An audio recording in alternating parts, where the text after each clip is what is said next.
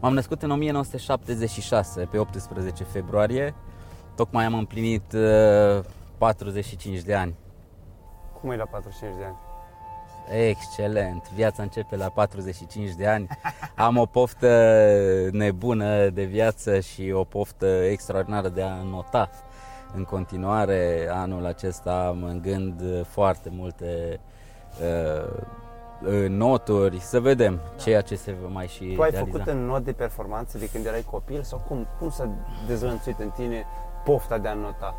Nu, nu am făcut uh, not uh, de performanță niciodată. E adevărat că not de la vârsta de 10 ani, când, uh, ca orice om normal, ca orice copil uh, normal, uh, am găsit plăcerea de a mă duce la baltă, nu? Uh, la țară, apoi am învățat uh, să not, uh, așa cum am zis, la 10 ani, la băile Herculane, într-o piscină de hotel. Uh, Eram cu mama la celebrele acele 18 zile de tratament și iată că în perioada asta am învățat să și not acolo, dar nu am făcut not uh, de performanță niciodată și zic eu că aici probabil că este și o frumusețe a uh, poveștii mele, pentru că eu mi-am uh, descoperit, să zic așa, uh, vocația, mi-am găsit uh, talentul uh, la o vârstă destul de târzie. La 38 de ani am, uh, am luat decizii foarte importante, majore, atât pentru mine, pentru familia mea și îmi place mie să cred că și pentru uh, națiunea noastră. De ce zic asta? Pentru că la 38 de ani, eu bibliotecar fiind, am citit o carte, o carte banală, notul pe înțelesul tuturor, dar în acea carte am descoperit uh, fabuloasa istoria traversării nota canalului Mânecii. Acea poveste pe mine m-a atins foarte, foarte mult, pentru că primul pământean care a trecut în not canalul Mânecii a trecut mânat de libertate, de această valoare de libertate. Era uh, deportat în Anglia în urma bătăliei de la Waterloo și în locul uh, deportării a ales ceva de neînțeles. Să treacă în not canalul Mânecii, s-a aruncat în apă și după 30 de ore omul nostru a ajuns pe țărmul Franței câștigându- câștigându-și libertatea. Deci iată că libertatea este o valoare care a animat de-a lungul istoriei oamenii și eu citind acest lucru uh, am fost foarte profund impresionat și am constatat în același timp uh, că niciun român nu traversase not canalul Mânecii, deși aveam 900 de notători care deja trecuseră canalul Mânecii, reprezentanța 60 de țări. Și nu m-am simțit bine. Eu, românul Avram Iancu, un om simplu, un bibliotecar de la Petroșani, și atunci am simțit ceva foarte interesant. Am simțit foarte profund uh, o zicală pe care o știm, o zicem, o folosim și anume ce anume poți să faci tu pentru țară și nu ce poate să facă țara pentru tine. Deci eu am trăit profund acest lucru și am simțit această responsabilitate de a lua decizia ca în premieră națională să traverseze not canalul Mânecii. Și am anunțat lucrul acesta în 21 martie 2014 printr-o conferință de presă susținută tot la Petroșani, la uh, biblioteca unde lucrez, că voi face lucrul acesta. Dar făceai sport, erai, uh, cum să spun, uh, erai atât de antrenat încât să poți să îți propui uh, ceva atât de măreț? La momentul acela nu eram antrenat uh, pentru canalul Mânecii, dar uh, știam că am structura fizică uh, necesară, știam că am un psihic foarte uh, puternic, uh, aveam în spate un background uh, sportiv, uh, adică făcusem tenis de masă, uh, în tinerețe am făcut karate Kyokushin, am fost campion al României la karate Kyokushin uh, de tineret, uh, deci sunt un luptător și la propriu și la figurat în viață și am luat această decizie. A urmat o perioadă foarte lungă de pregătire, traversare uh, de lacuri, uh, am început cu unul foarte scurt, un kilometru jumate și am terminat cu lacul Snagov 15 kilometri, am notat în Marea Neagră și m-am prezentat acolo unde am anunțat că m-am dus. Cât a trebuit să te antrenezi din momentul în care ai decis până când ai traversat canalul Mânecii? Uh, m-am antrenat mai mult uh, de o jumătate de an, deci peste șase luni de antrenamente și nu numai not, uh, alergări, mers cu bicicleta, pe dealurile, pe munții despre care vorbeam, munții care mă înconjoară, care înconjoară locul unde m-am născut. Dar nu am reușit să traversez din prima, am avut trei tentative nereușite și de-abia din a patra încercare am reușit să traversez în not canalul Mânecii. Uitându-mă acum în urmă, aș putea să spun că mă bucur foarte mult că am avut aceste așa zise trei uh, eșecuri, pentru că pentru mine a fost o lecție de viață și mi-ar plăcea să fie și pentru uh, concetățenii mei uh, și anume faptul că nu trebuie să mă dau, nu trebuie să te dai bătut în momentul în care întâmpini o problemă în împlinirea visului pe care îl ai. Dacă, de exemplu, după a treia uh, încercare uh, aș fi renunțat, că am fost îndemnat să renunț, uh, cum că nu aș putea să traversez, probabil că acum nu ne-am mai fi întâlnit să avem uh, această discuție care cred eu că nu o facem pentru noi, ci o facem pentru cei din jur să înțeleagă faptul că orice este posibil. Când a fost cel mai dificil moment? Ai avut trei eșecuri.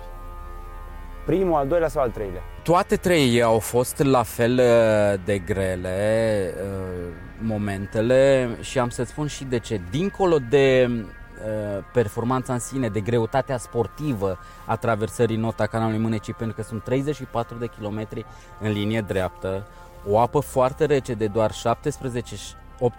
grade și nu ai voie cu costum de neopren. Sunt valuri, uh, sunt jellyfish-uri, adică meduzele acelea foarte uh, otrăvitoare, care oricând pot să-ți uh, încheie notul. De, dar dincolo de, de toate aceste lucruri, a fost pentru mine, din postura omului simplu, foarte, foarte dificil să găsesc cele 8.000 de lire necesare pentru tentativă. Cam atât costă o traversare în nota canalului Mânecii. de ce costă atât? Că alții, da. unii oameni ar înțelege, domnule, te duci la marginea uh, apei și treci pe malul celălalt. De ce ar costa 8.000 de lire? Mm. Și de ce sunt importanți banii? Pe mine mă preocupă pentru că eu sunt un materialist asumat, adică eu da, okay. să-mi fac bani. Deci ca să ajungi uh, pe malul uh, din Dover, trebuie să te deplasezi până acolo. Deci primul cost este costul de transport și nu numai al tău, ci și a echipei tale, că nu poți să mergi singur. Trebuie să-ți arunce cineva din jumătate în jumătate de oră hrană din barca uh, care te escortează. Ei, acolo trebuie să mergi cu 3 săptămâni înainte. Trebuie să dormi undeva, tu și echipa ta, trebuie să mănânci ceva uh, tu și echipa ta și trebuie să mănânci bine. Apoi, uh, să-ți faci o imagine, 3200 de lire costă doar barca care te escortează. Deci atâta este uh, taxa pe care trebuie să o plătești embarcațiunii acelea de 11 metri lungime pentru ca să te escorteze. Uh-huh. Mai sunt vreo 600 de lire taxe pe care le dai la asociația care guvernează notul în canalul Mânecii pentru că totul este monitorizat, arhivat, certificat în notul de o entitate uh, internațională care se ocupă cu așa ceva.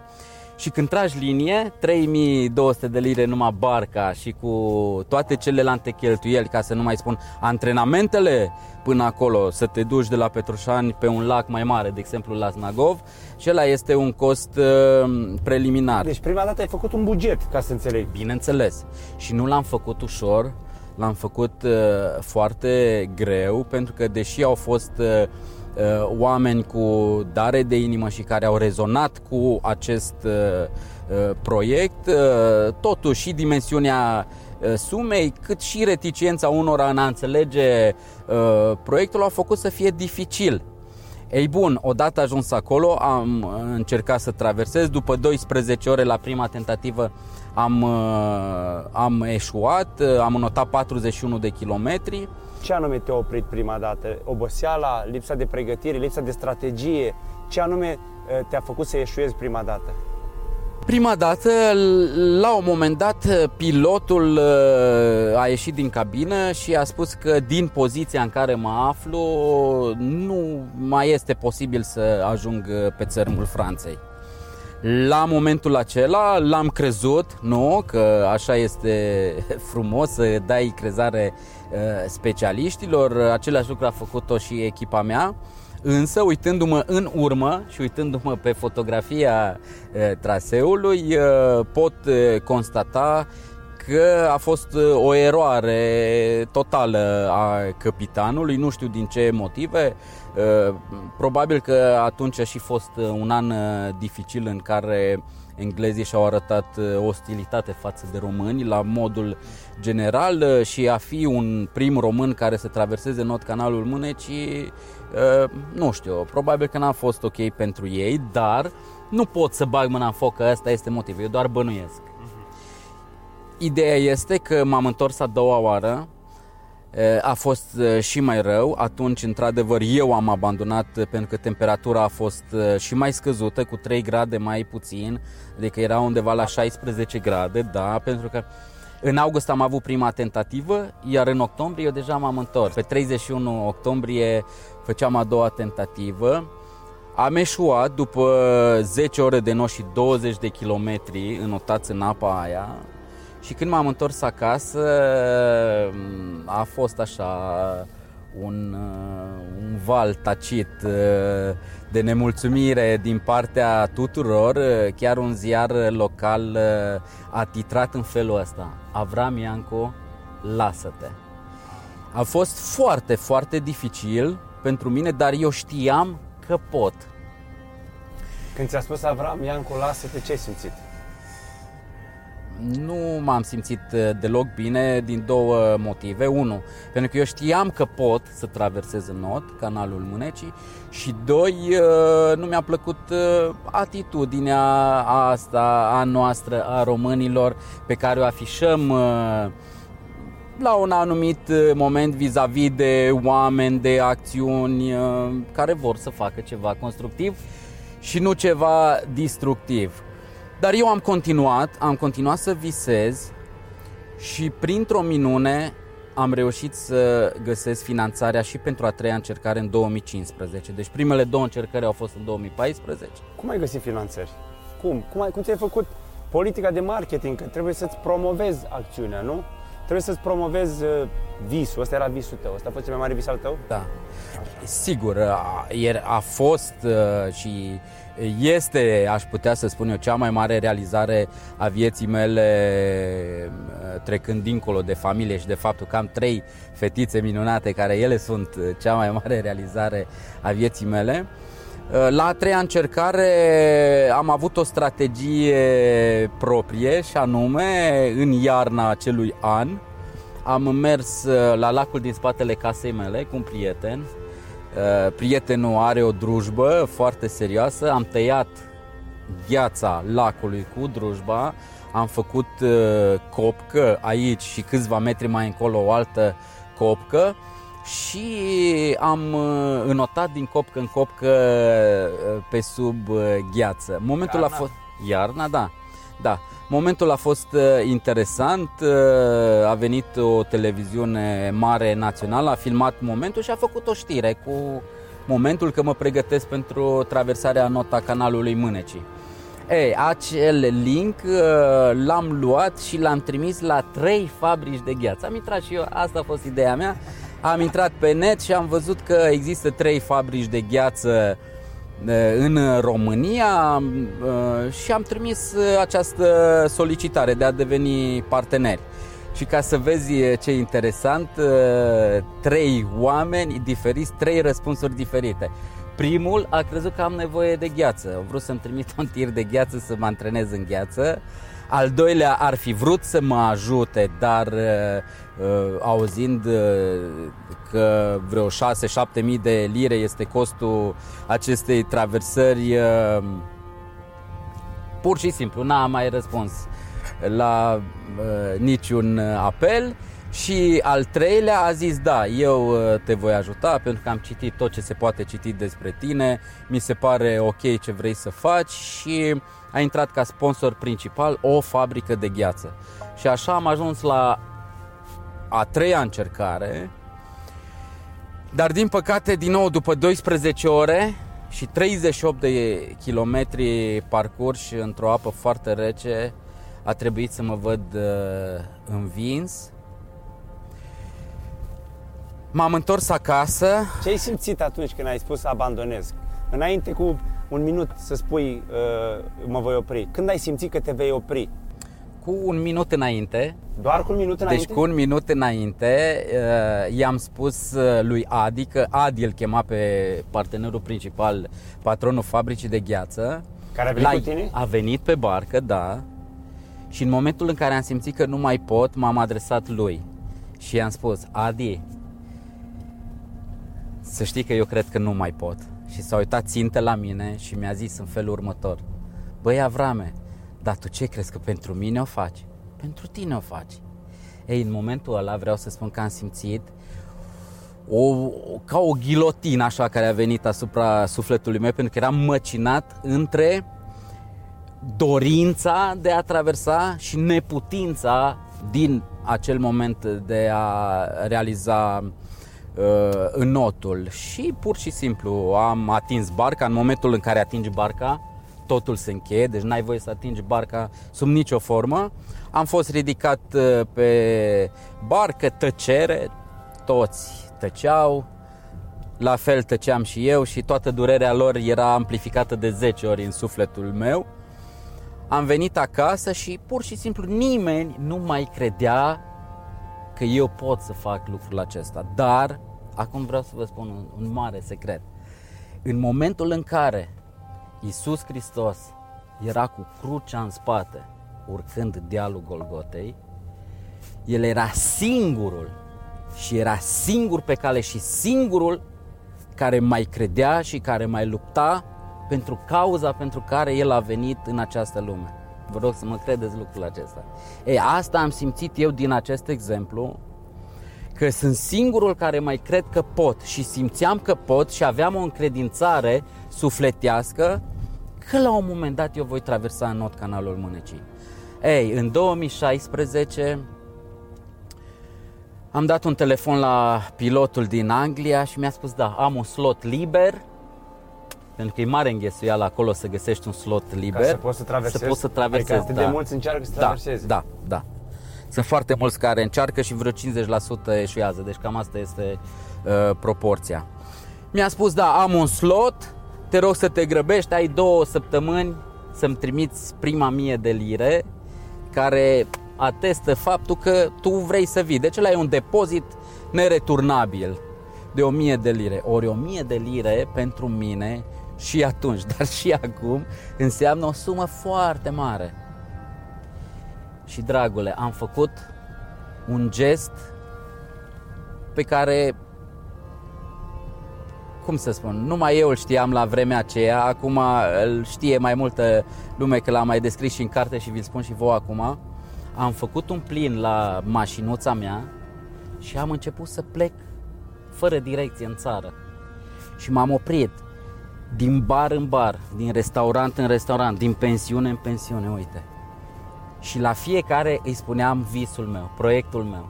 Și te rog să mă crezi că am găsit oameni care îmi dădeau 50 de lei, 100 de lei, chiar și 20 de lei. A fost un patron de pensiune care mi-a spus, da, uite, îți dau și eu 20 de lei pentru visul tău.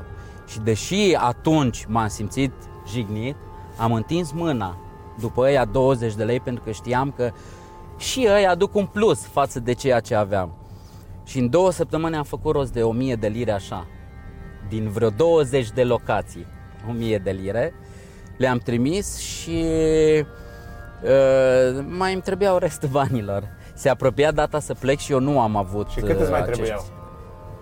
cel puțin 4.000 de lire mai îmi trebuiau. Ce făcut? În periplul acesta am ajuns uh, la poarta unei fabrici uh, românești uh, care se ocupă cu procesarea seminței de cânepă și acolo am găsit uh, înțelegere și au spus că este un lucru excelent uh, ce vreau să fac și că mă susțin. Și pentru a patra oară m-am văzut uh, la Dover. Ei, în momentul ăla vreau să spun, Ștefane, Înainte să mă arunc în apă, mi-au trecut prin fața ochilor chipurile tuturor celor care mi-au întins 50 de lei, 20 de lei, 100 de lei.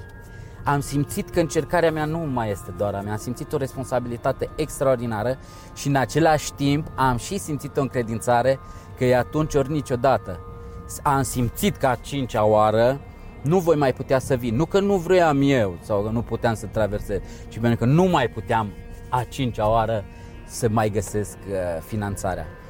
Ori am intrat în apă, am început să not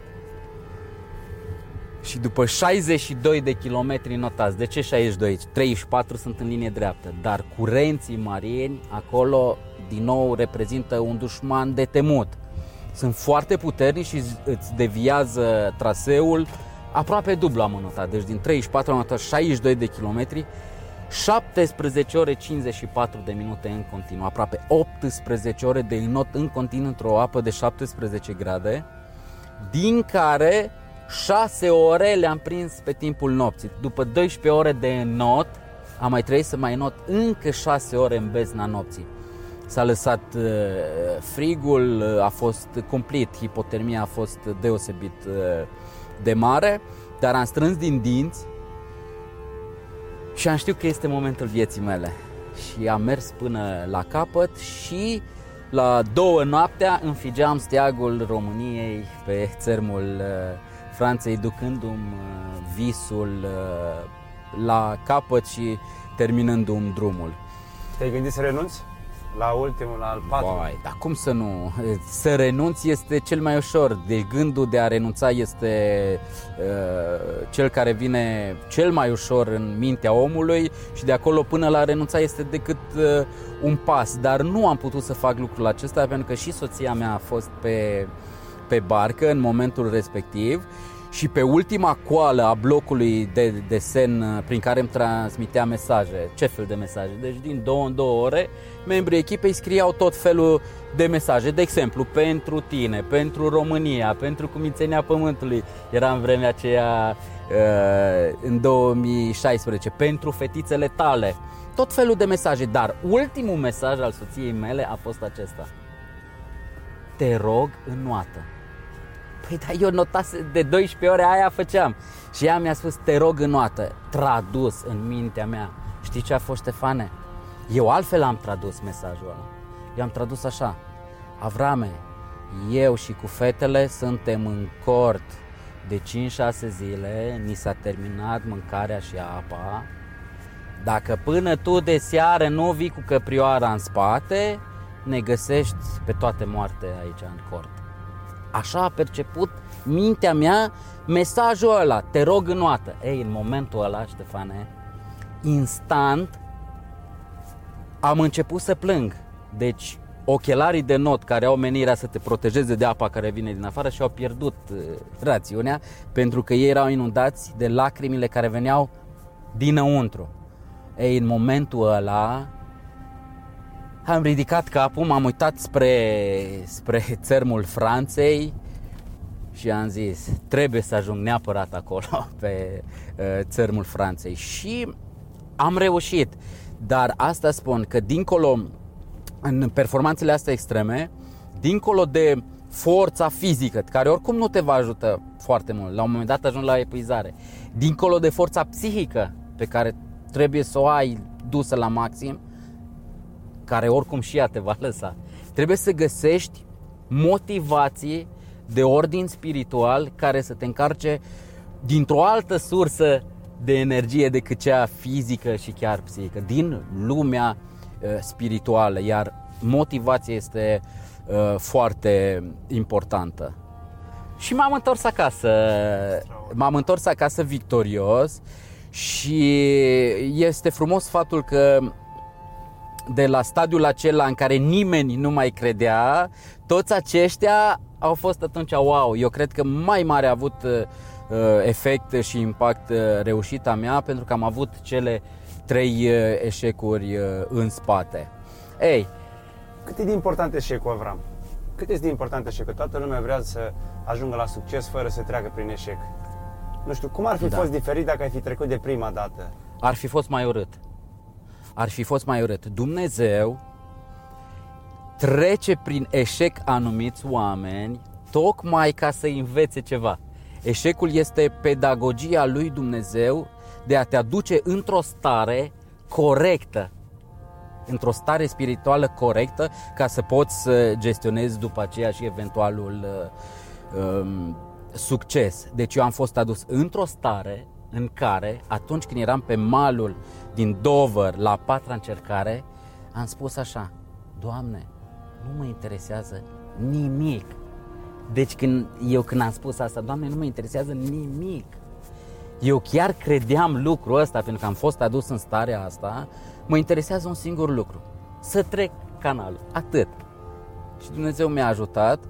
Uh, eșecul este, este foarte bun, cu o singură condiție, să perseverezi în drumul tău. Pentru că dacă ai făcut acum pană și zici, bă, nu mai mă duc niciunde că am făcut pană, nu mai ajungi la destinație. E un eșec să ai pană. Dar noi ce trebuie să facem? Repede pune mâna pe roata de rezervă, pune mâna pe chei, depanăm, nu? Punem roata cea nouă și mergem mai departe. Și bucuria noastră comună va fi mai mare atunci când vom merge, când vom ajunge la destinație. Băi, prin cât te-am trecut. Dar am uh, reușit. Ei, întors acasă, mi-am continuat viața mea de om simplu la biblioteca din Petroșani și acum sunt bibliotecar acolo. Mi-au trecut foarte multe cărți prin mână. În 2017 am recitit uh, romanul Pilotul de pe Dunărea lui Jules Verne, un roman fascinant uh, care descrie atât de frumos peisaje din România, pentru că 33% din Dunăre curge prin România asta binecuvântată de Dumnezeu. Uh, romanul descrie mm, aventura de a merge cu barca toată lungimea Dunării a personajului principal. E o poveste frumoasă și atunci am zis așa, băi, cum aș putea eu din postura de bibliotecar să atrag puțin atenția asupra lecturării uh, cărții în mod clasic, dar în același timp uh, să facem o simbioză între clasic și modern. Și am găsit soluția, să dau viață romanului într-un mod mult mai inedit și anume acela de a înota toată Dunărea de la izvoare până la vărsare, precum uh, pilotul uh, de pe Dunăre, îndemnând generația tânără să facă două lucruri. Da, să se uite pe GPS, pe display-ul telefoanelor mobile să vadă evoluția uh, pilotului de pe Dunăre modern, român, dar în același timp să și citească fizic pilotul de pe Dunăre al lui Jules Verne. Care e cartea ta preferată dacă ești bibliotecar? Cartea preferată n-are cum să fie decât uh, Sfânta Scriptură, Biblia, care este cartea de căpătâi uh, a creștinătății, pot să spun așa, și n-ar strica dacă ar citi eu și alții de prin alte uh, religii. Toate cărțile sunt frumoase, informația atinge pe om în mod deosebit și diferit, adică ce mă atinge pe mine, nu te atinge la fel pe tine și invers. Tocmai de aceea Uh, bibliotecile au caracter enciclopedic, adică au informație câte puțin din uh, fiecare domeniu. Dar la capătul la 89 de zile de înot în continuu, adică fără nicio zi de pauză și fără costum de neopren, am reușit să ajung în uh, portul Sulina după ce am parcurs tot cursul Dunării, 10 țări și Uh, patru Bun, capitale. Notai, te opreai, mergeai la Da, da, da. Te deci, opreai, mergeai exact. la țărm. Okay. Exact. Deci aia poți Cât te-a costat toată expediția? Ai, deci dacă ar fi să calculăm tot ceea ce s-a întâmplat uh, acolo, undeva la 50.000 de euro. Și cum ai făcut rost de bani? Uh, prin uh, parteneriate. După ce ai trecut canalul Mânicii, ți-a fost mai ușor? A fost mai ușor, da. Deja am avut uh, o vizibilitate, am avut o credibilitate mai mare că pot. Lumea a început să afle despre mine. A fost mai ușor să găsesc finanțarea pentru uh, Dunăre. Și mă bucur că a fost un efort comun cu bucurii comune. Mă bucur foarte mult că toată presa țărilor riverane, riverane Dunării au scris foarte frumos despre uh, această încercare unică a unui pământean de a străbate un fluviu fără costum de neopren. Cum îți antrenezi uh, puterea aceasta de a-ți depăși uh, limitele? O cheie în succesul în ceea ce fac eu este tocmai asta, găsirea soluțiilor la nivel mental de a-ți învinge aceste uh, temeri uh, care de multe ori sunt doar în capul uh, nostru. Deci sunt niște riscuri uh, asumate. Spre exemplu, la Dunăre au fost alte riscuri, riscurile copacilor căzuți în apă, în partea de sus a Dunării, unde apa este mai mică, pentru că Dunărea nu este peste tot așa cum o știm noi în România. Ea este un pârâu de munte la izvoare și când apa avea 2 metri adâncime de regulă, au fost momente dificile, unul dintre ele chiar uh, a fost acela când m-am înfipt efectiv într-o uh, cioată. Este foarte bine că m-a lovit în piept și nu m-a lovit în burtă. Uh, a fost uh, o rană deschisă și a trebuit să not uh, vreo două, trei săptămâni cu uh, rana aceea, zgârietura aia, aceea deschisă. Mă bucur tare mult că nu m-am infectat, iată, o altă problemă este riscul uh, infectării. Dar în momentul în care am plecat de acasă, m-am setat psihic și am simțit acea încredințare că nu mă voi infecta. Și deși am notat zilnic 89 de zile în toată apa Europei, n-am avut nici cea mai mică problemă din punctul acesta de vedere. Deci am tras câteva concluzii. Că puterea credinței este foarte mare, a încredințării, după aceea, nu este chiar cum se spune, da, Dunărea este un uh, fluviu poluat, dar nici atât de poluat cât se, uh, cât se insinuează. Ce mănânci, uh, Avram? Că, nu știu, pare că ești Terminator. Faptul că am un organism puternic este meritul lui Dumnezeu, că mi l-a dat mie în dar. Eu încerc să am grijă de el cât pot, adică să nu-mi bat joc de el, deci nu consum lucruri Uh, dăunătoare și dacă consum unele foarte moderat, este foarte important să mâncăm fructe și legume. E foarte important. Deci dacă îi dai corect organismului uh, hrană, poate să lupte și cu ceea ce uh, vine din afară incorrect. E important să păstrăm un echilibru. Eu păstrez un echilibru în, uh, în alimentație. Pe de o parte trebuie să asigurăm energie, energia o tragem din carbohidrați și reconstrucția organismului, care este foarte importantă, o poți face numai prin proteină. De asta trebuie să fie uh, o proporție egală între carbohidrați, proteină, dar în același timp cum am spus, legume și fructe pentru a păstra organismul în, uh, într-o stare uh, optimă. Și bei uh, apă doar? Cu ce te hidratezi? Apa este sfântă, iar în timpul uh, efortului uh, propriu zis, de exemplu, când traversezi da. not canalul Mânecii, din jumate în jumate de oră, echipa aceea care se află pe uh, barcă îți aruncă un bidon legat cu o sfoară unde este lichid energizant cu carbohidrat pur, efectiv, cu un gel energizant, deci nu poți să să faci eforturile astea fără să te hrănești cu energie pură din jumătate în jumătate de oră. Ei, uite, când am notat uh, anul trecut, în 2020, 36 de ore și 29 de minute în continuu, peste 100 de kilometri stabilind uh, un record uh, național absolut de anduranță. Uh, echipa de suport uh, mi-a făcut în blender uh, mâncare pasată, deci ca la bebeluși. Efectiv, ciorba pasată în blender ca să fie lichidă, Uh, chiar și tocăniță de văcuță, de exemplu, dată prin uh, blender și cu apă, beam 30 de secunde această mâncare pentru că din 3, 4, 5 ore trebuie să mănânci uh, și mâncare uh, naturală, normală, nu poți să bei 3, 6 de ore numai geluri energizante. Uh, va fi o încercare foarte, foarte mare pentru mine în acest an, pentru că în urma experienței de anul trecut de pe Dunăre în care am notat 36 de ore, am constatat că pot să not chiar și mai mult. Uh, am studiat uh, problema și am văzut că recordul mondial al lungimei uh, înotului după lungimea de timp petrecută în apă este 67 de ore și 16 minute. Adică 2,8 zile de înot fără întrerupere. Atâta este recordul mondial actual, deci vorbim de un record mondial oficial.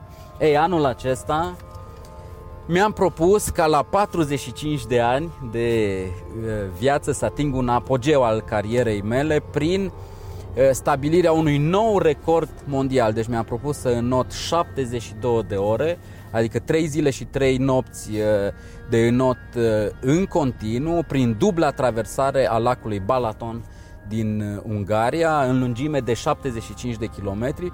Ori eu vreau să fac de dor, adică 75 ori 2, 150 de kilometri de înot fără întrerupe după toate regulile de maraton Dar swim. cum poți să faci așa ceva? Adică după zi nu dormi o noapte în pat și ești mort, ești frânt a doua zi. Dar rămite să stai în apă o zi, două, trei Și zi. să noți, nu să stai, să noți. Deci îți dau dreptate, așa este, pare incredibil, dar să reținem, cineva a înotat două zile și 2,8 zile de 67 de ore. Deci ne-a arătat că este posibil. Eu cred, ca să reușești în primul rând trebuie să crezi. Deci eu cred că pot. Cred că pot să fac lucrul acesta și am să-ți dau și argumentul pe care mă bazez foarte, foarte mult. Și că noi avem o vorbă în popor, că Dumnezeu nu doarme. Și e adevărat. Dumnezeu nu doarme pentru că El este atotputernic și are acest atribut de a nu dormi o veșnicie. Și eu cred că dacă cel care nu doarme îmi va da, că el știe secretul, să-mi dea energia necesară încât să rezist și eu trei zile și trei nopți, mai ales trei nopți fără somn, cu siguranță voi uh, reuși. Dar uh, până acolo eu voi pune în valoare ceea ce Dumnezeu mi-a dat deja, anume voi antrena acest organism la maxim, mă voi antrena foarte, foarte mult, voi uh, căuta uh, partenerii necesari pentru realizarea acestei tentative. Unii dintre ei deja sunt găsiți, alții sunt undeva acolo, cu siguranță îi voi găsi mă voi întâlni cu foarte mulți români, mesajele românilor, prin care ei îmi transmit așa, și prin ceea ce faci tu, mă faci mândru că sunt român. Pentru bine expresia asta când am primit primul mesaj de genul acesta. Băi, mă faci mândru că sunt român. Deci te rog să mă crezi că pe mine în momentul ăla am trecut toate emoțiile. Cum eu, un om simplu, pot să-l fac pe un alt român al meu să se facă, să se simtă mândru? Da. Și aici vreau să spun, Ștefane, că din tot, în toate aceste călătorii extreme, fizice, de la un punct A la un punct B, am trecut și printr-o călătorie spirituală. Și știi ce am învățat? Am învățat un lucru esențial pe care Mântuitorul Luminii îl descrie în Scriptură. Și anume că orice om a primit cel puțin un talent. Deci în pilda talanților ni se spune că oamenii primesc diferit. Tu ai primit 5, 6, 7 uh, talente, altul 3, 4, altul cel puțin unul. Deci cel care a primit cel mai puțin a primit unul. Problema vieții noastre știi care este? Nu este că avem numai un talent. Problema este că noi cu mânuța noastră ne îngropăm propriul nostru talent. Deci tu ca om ai ceva dar în loc să-l pui în negoț, să-l aduci spre binele uh, general uh, al uh, națiunii, al omenirii, îl îngropi.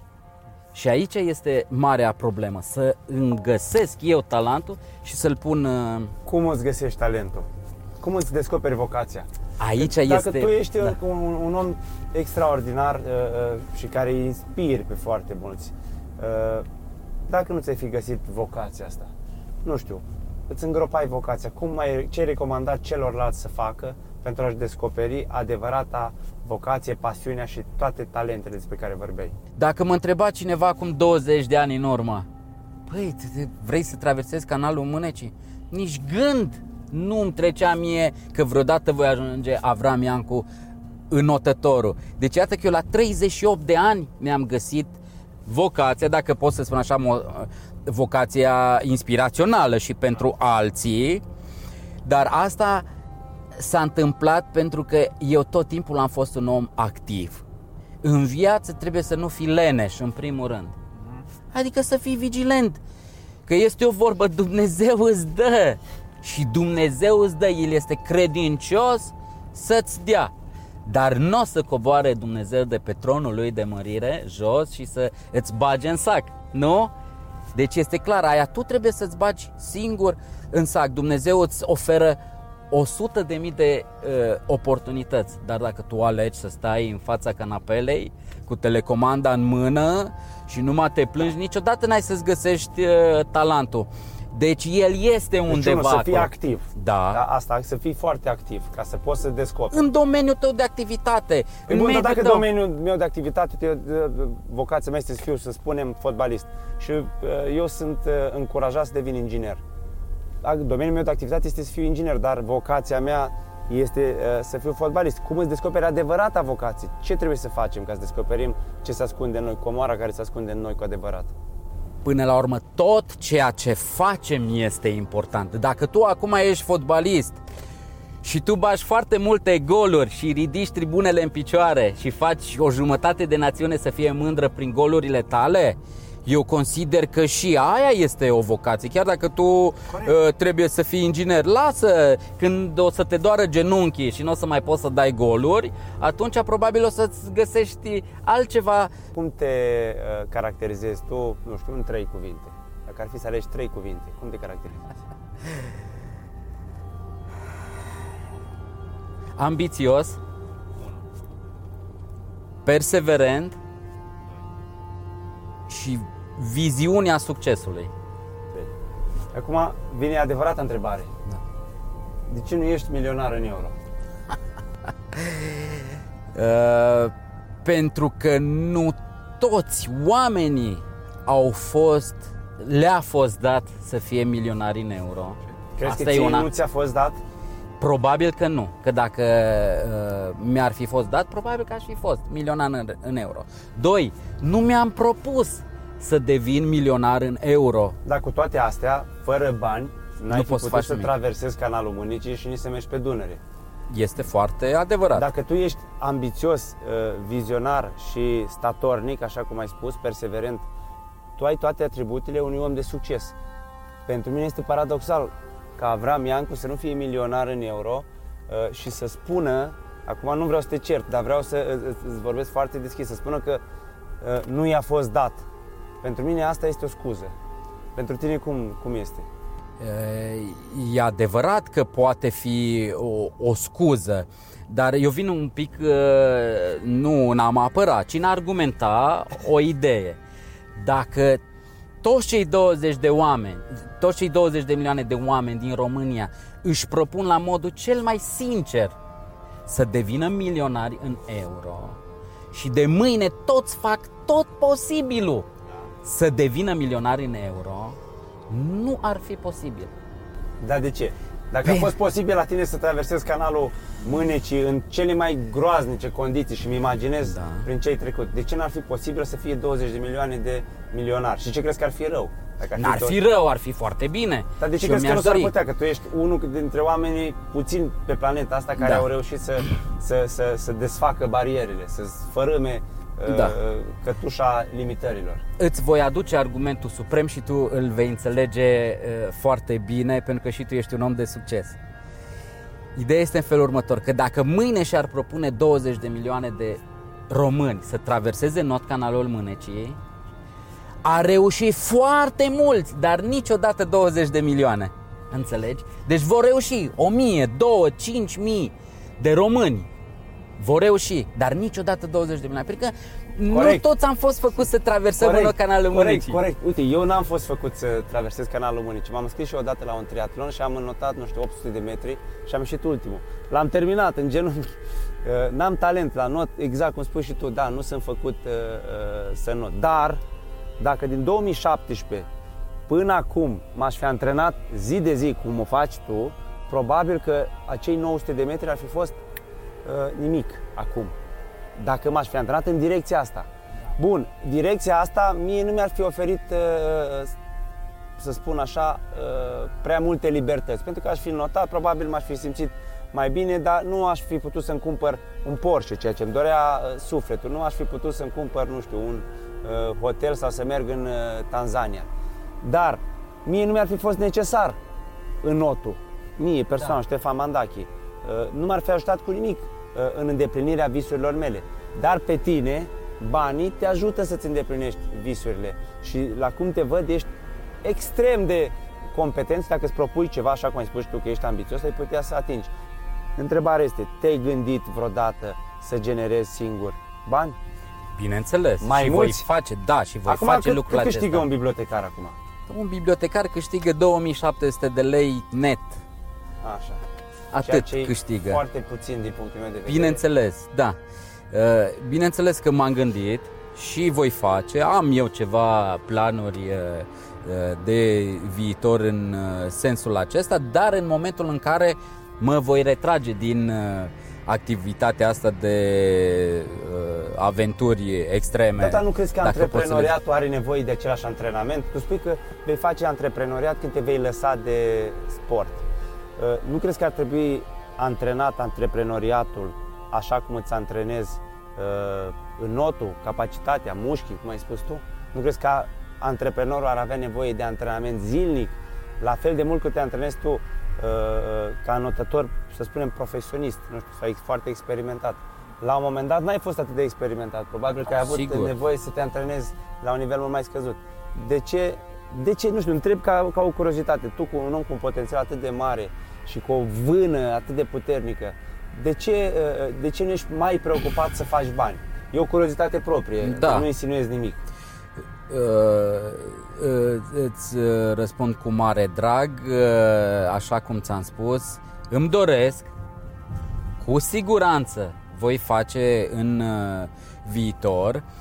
Fiecare om își are o poveste de viață cunoscută, mai puțin cunoscută, o situație materială care la fel este mai mult sau mai puțin cunoscută de publicul uh, larg. Uh, eu mai am câteva lucruri de făcut esențiale și de bază, în primul rând, pentru uh, familia mea, pentru că, tu știi foarte bine, să dezvolți o afacere, printre altele, îți trebuie și un capital care să poți să, să demarezi o afacere, deci îți trebuie investiție. Eu la momentul acesta nu dispun de un capital uh, disponibil pentru a investi în ceea ce probabil uh, eu deja uh, mă gândesc. Deci nu înțeleg. Deci asta că nu prima este... problemă, prima limită pe care o vezi tu este capitalul.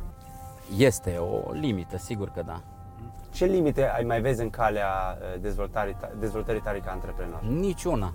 Deci în afară de capital niciuna. Niciuna, niciuna pentru că uh, umblând uh, foarte mult, interacționând, uite, cu oameni ca tine, credem că are loc uh, un transfer de energie uh, pozitivă și în uh, acest uh, sens, apropo de Porsche, eu din 2008 umblu cu aceeași mașină, cu un Opel Astra. Din 2001, aia este uh, mașina mea, nu pot să spun că mă stresează, că mă duc oriunde cu ea. Care e mașina vine... la care visezi? La momentul acesta m-ar super mulțumi o Dacia Duster uh, full option. Ar fi mașina suficientă pentru uh, Avram Iancu. Deci nu te gândești la un Porsche, ca Mandache. De ce? Pentru că mie nu-mi trebuie un Porsche ca al tău, dar uite, un Duster full option, da, este... Exact asta din față. Nu este ăsta. A, asta nu e full option sau nu e, nu e ultimul tip? Probabil. În fine. Deci uh, nu te motivează valorile materiale. Dragul meu, deci ființa noastră are două mari componente. Are o componentă materială care poate fi satisfăcută numai cu lucruri materiale, adică mie când mi-e foame, tu degeaba îmi vorbești de Dumnezeu. Trebuie să-mi dai o ciorbă de burtă ca să-mi stâmperi foamea. Asta este natura noastră fizică, materială. Materia asta mai are nevoie de câteva lucruri de bază și anume căminul, deci ai nevoie de o casă, da?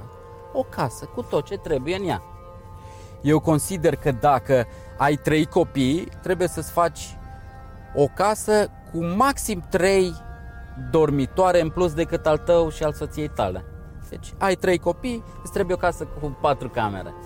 Tot ceea ce este peste este inutil. Deci mie și dacă îmi faci cadou o vilă cu 20 de camere, eu n-am ce să fac cu ea. O să o vând și o să-mi iau una dimensionată pe familia mea. Apoi ai nevoie de confort termic, deci trebuie să-ți încălzești casa aia, ai nevoie de o mașină cu care să te deplasezi. Pentru mine mașina nu este o necesitate, este o super necesitate. Merg aproape zilnic cu mașina. Ai nevoie de o mașină. Mașina asta poate să fie de la 1000 de uh, euro la 500 de mii de euro, da? Fiecare după buget și după viziune.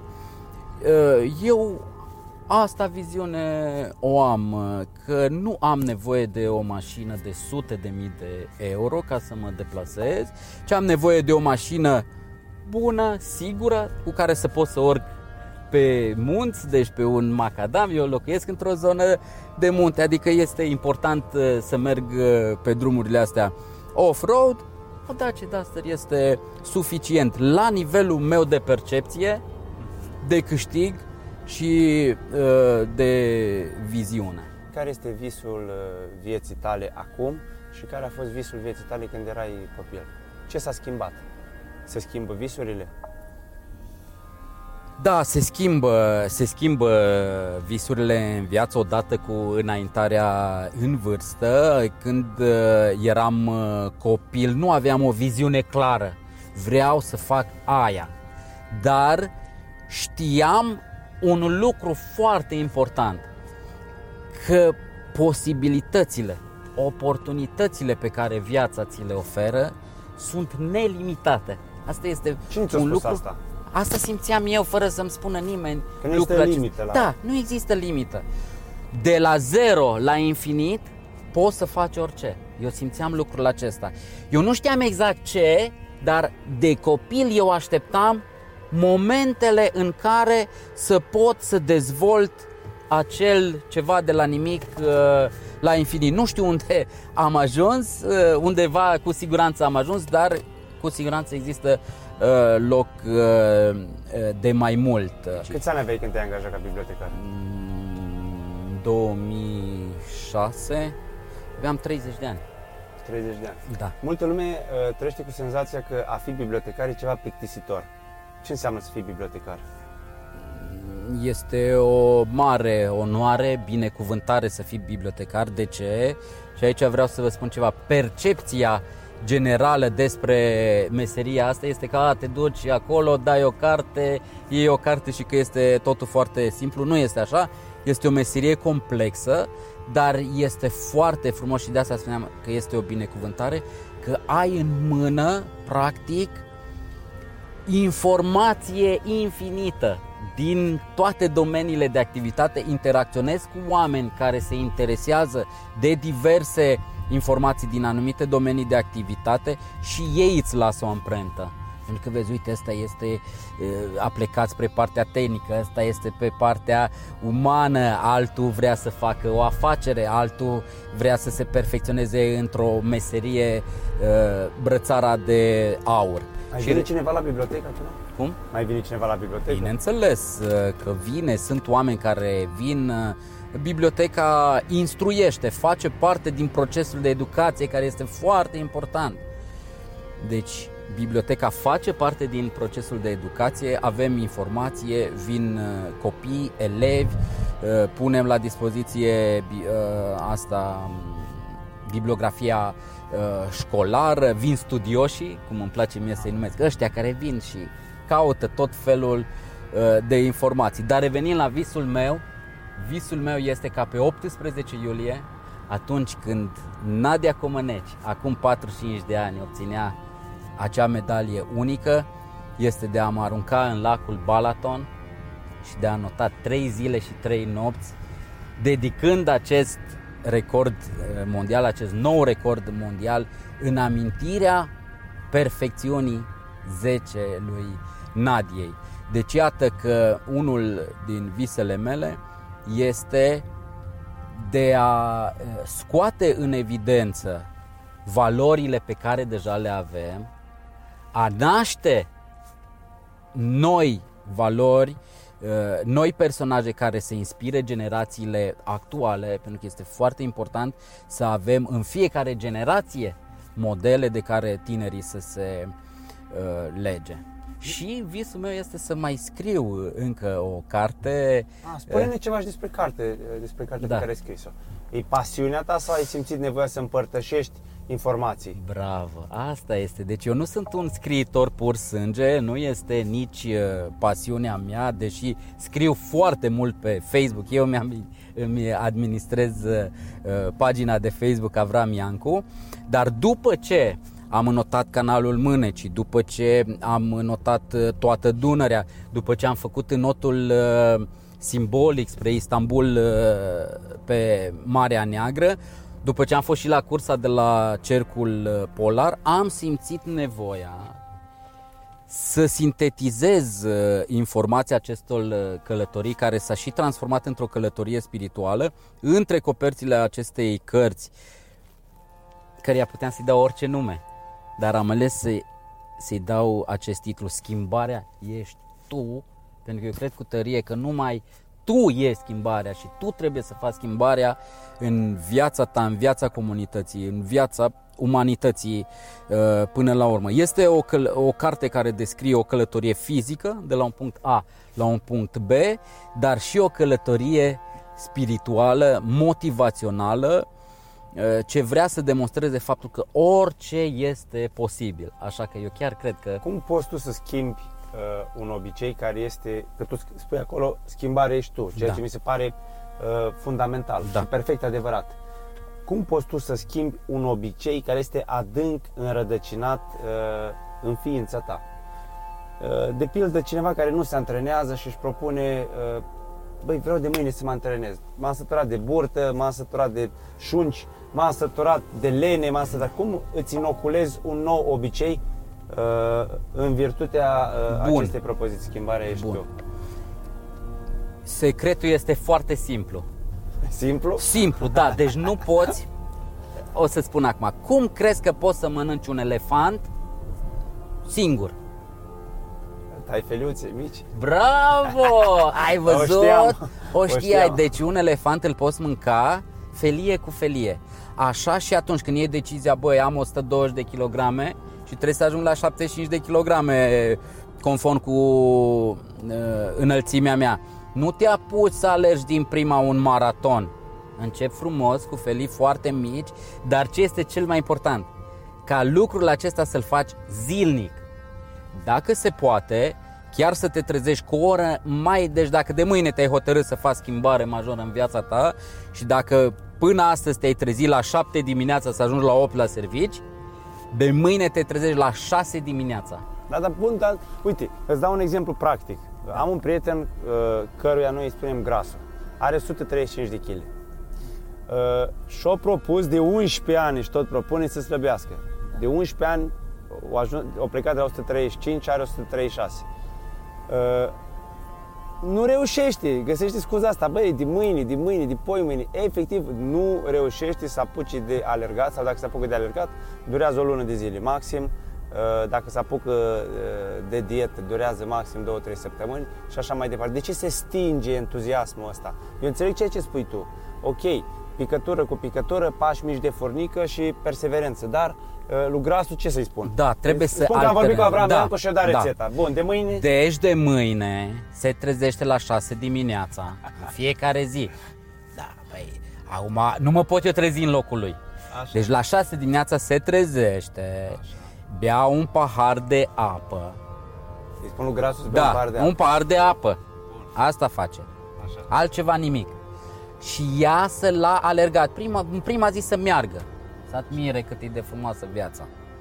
A doua zi să alerge, puțin. A treia zi, chiar dacă îl doare ceva, să continue fără să se oprească. Și când se plictisește, când simte o greață enormă de a alerga, Așa. să diversifice, să ia bicicleta și să meargă în a șaptea zi în care el s-a plictisit de alergat. Domne, trei zile mergi cu bicicleta. După aceea, să-și identifice primul bazin de înot uh,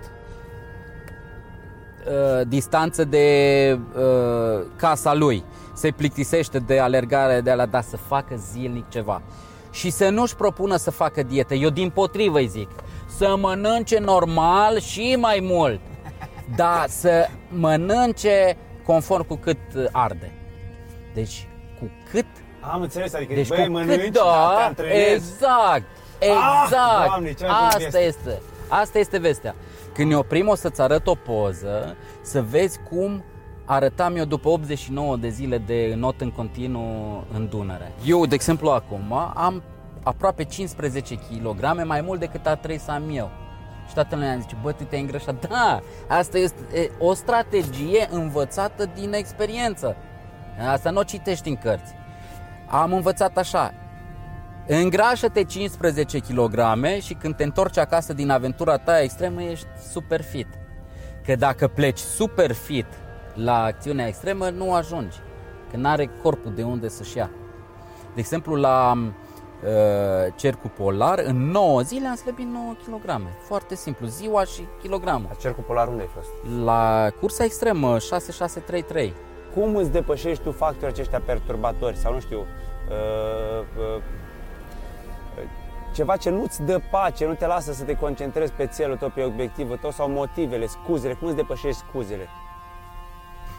Da, și eu am uh, momentele mele de dezordine uh, la nivel mental. Este normal să fie așa. În iureșul uh, uh, acesta cotidian și pe tine te înțeleg și mai mult fiind una, un antreprenor de uh, succes, dar uh, în ceea ce mă privește pe mine.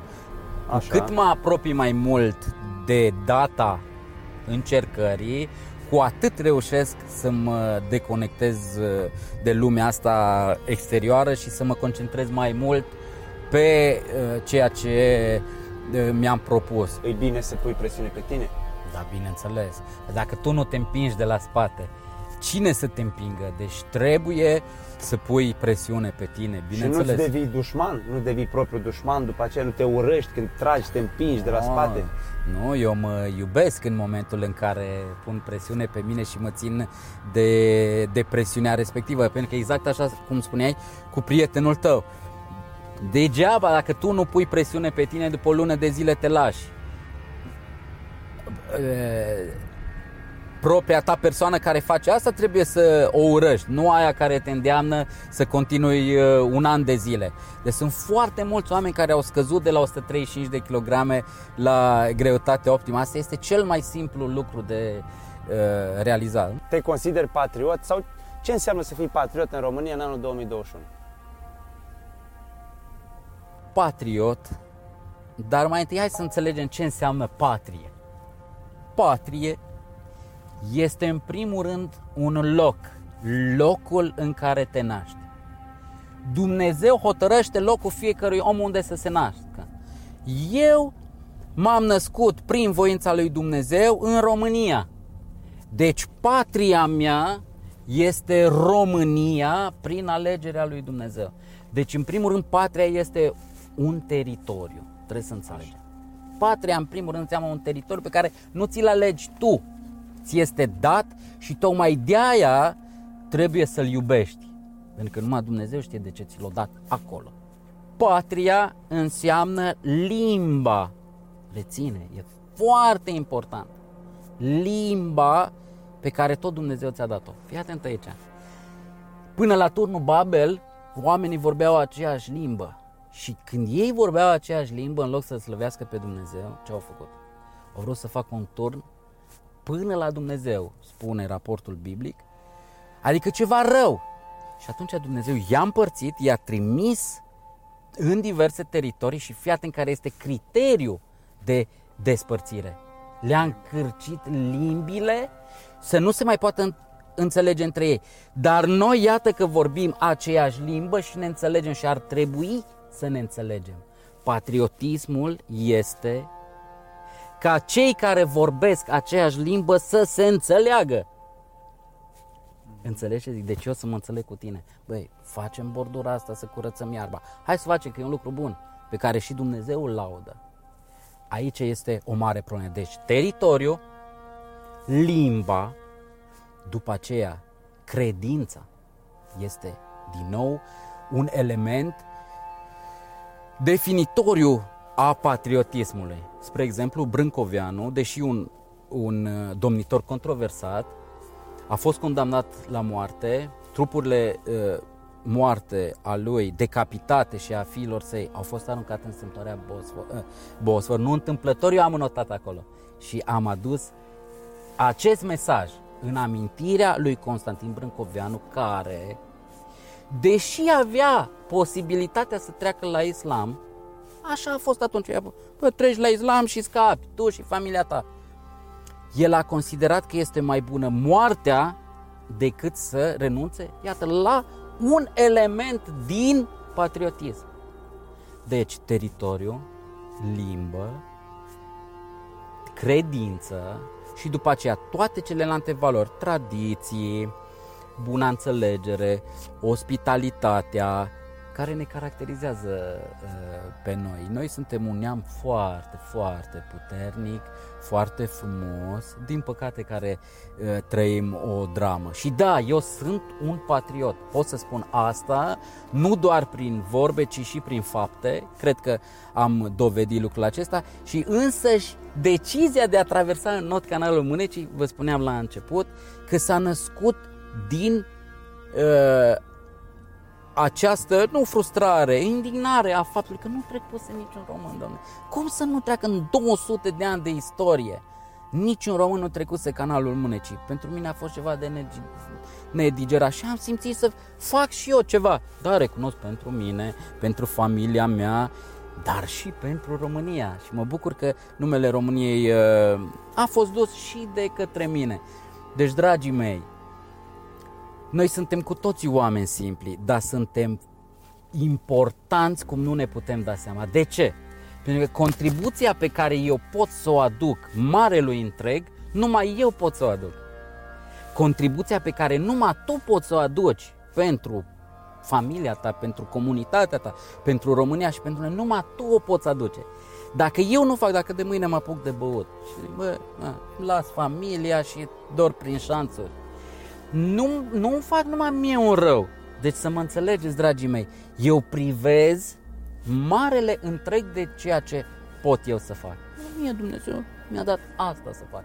Ție ți-a dat asta, celuilalt, celălalt lucru. De aia noi trebuie să înțelegem că suntem parte într-un sistem, nu la rău, în sistemul ăsta de lucruri și trebuie să ne aducem și noi umila noastră contribuție. Eu asta încerc să fac uh, și mă bucur că ceea ce am făcut eu a găsit rezonanță, o anumită rezonanță în sufletele unor oameni, uh, dragii mei. Și asta este uh, cel mai uh, frumos lucru al vieții mele, să spun așa.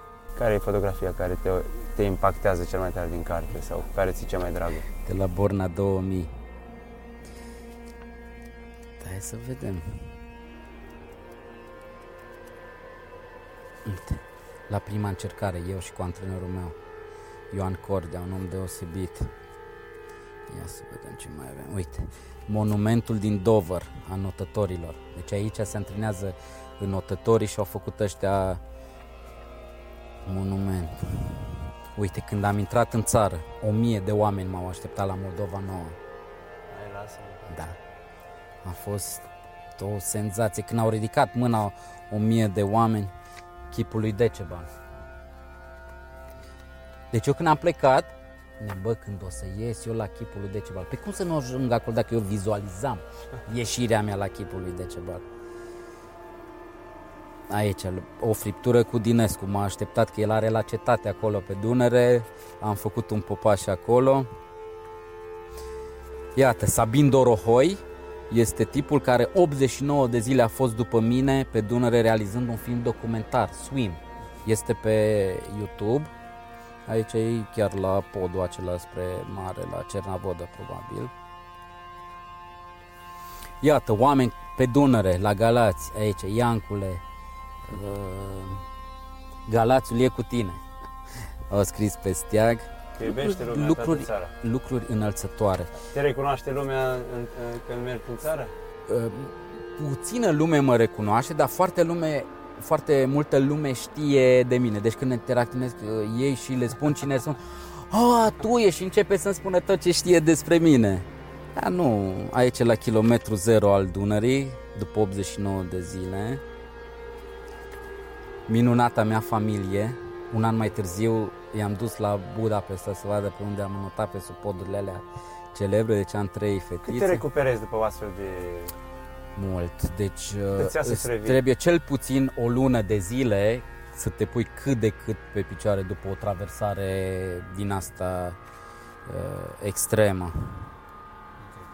Iată meduzele de care vorbeam, cumplit. Mii de astfel de, și cum? Pui mâna pe de meduze. Asta era în Marea Neagră, când Asta am notat spre, spre Istanbul, da. Aici când am terminat, uh, ba nu, la Constanța, când ajunsesem la Constanța, farul, nu farul, cazinoul, mă bucur că acum e, îl reconstruiește. Aici, deci capitolul ăsta este o minune dumnezeiască. Nu-ți vine să crezi, nici nu-ți arăt fotografia să citești tu. Aici la cercul polar. Pe unde ai ajuns la cercul polar? Pe unde se ajunge? Eh, deci trebuie să zbori în Canada și în teritoriile de nord eh, ale Canadei este dincolo de Dar White în Europa Horse. cel mai rece loc pe unde ar fi?